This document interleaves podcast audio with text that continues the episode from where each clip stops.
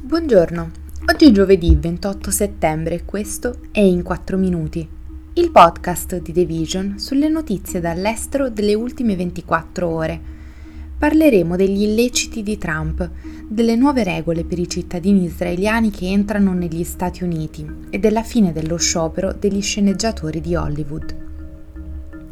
Il giudice di New York Arthur Engoron ha stabilito che Donald Trump e la sua azienda di famiglia hanno commesso una frode per diversi anni effettuando valutazioni false e fuorvianti su gran parte del loro impero immobiliare e ha ordinato la cancellazione dei certificati legali che hanno permesso ai Trump di fare affari nello Stato.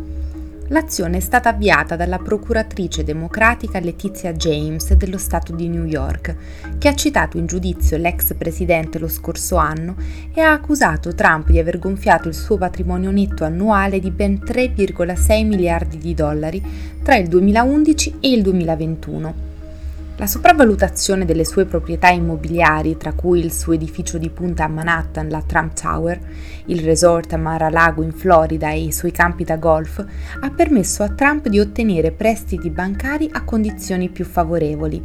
La cancellazione dei certificati commerciali è stata una delle richieste principali della Procuratrice generale, un rimedio che potrebbe paralizzare la capacità della Trump Organization di operare a New York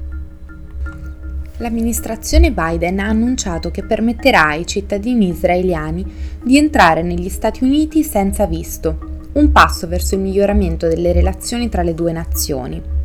La decisione implica che Israele intraprenda azioni di reciprocità nei confronti dei cittadini americani, compresi i palestinesi americani che spesso incontrano difficoltà nel recarsi nei territori palestinesi per vedere familiari e amici.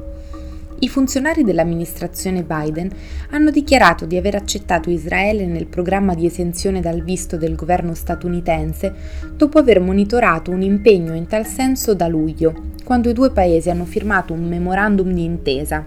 Dal 20 luglio Israele ha permesso a più di 100.000 cittadini statunitensi, tra cui decine di migliaia di americani palestinesi, di entrare in Israele senza visto.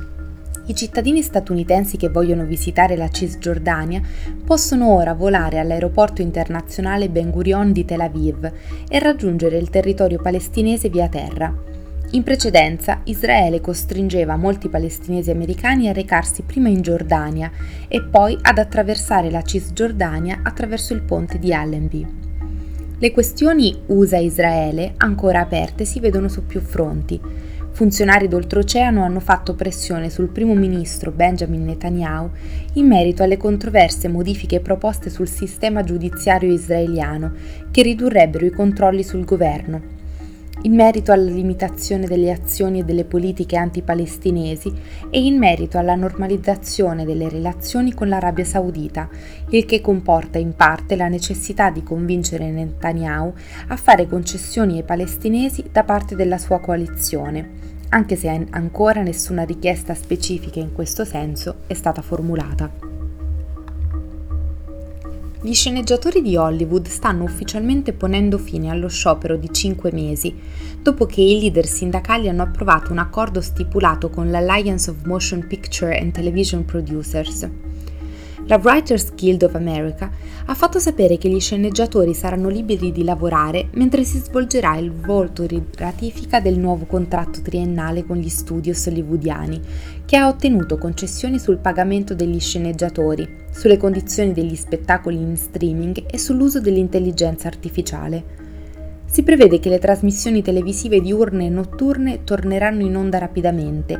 ma la maggior parte della produzione televisiva e cinematografica non può ancora riprendere, poiché lo sciopero degli attori è ancora in corso e ha già influito sui programmi di produzione e di uscita dei prossimi mesi. A maggio la WGA ha votato a stragrande maggioranza per autorizzare i suoi 11.500 membri a scioperare per la prima volta in 15 anni a causa dello stallo delle trattative con i principali studios. La fine dello sciopero degli attori di Hollywood potrebbe non essere ancora all'orizzonte, ma l'accordo per gli sceneggiatori ha acceso un nuovo spirito di ottimismo L'accordo potrebbe rappresentare una via d'uscita per risolvere lo sciopero degli attori, dal momento che un primo passo nella soluzione di problematiche simili sembra essere stato compiuto. Questo è tutto da The Vision, a domani.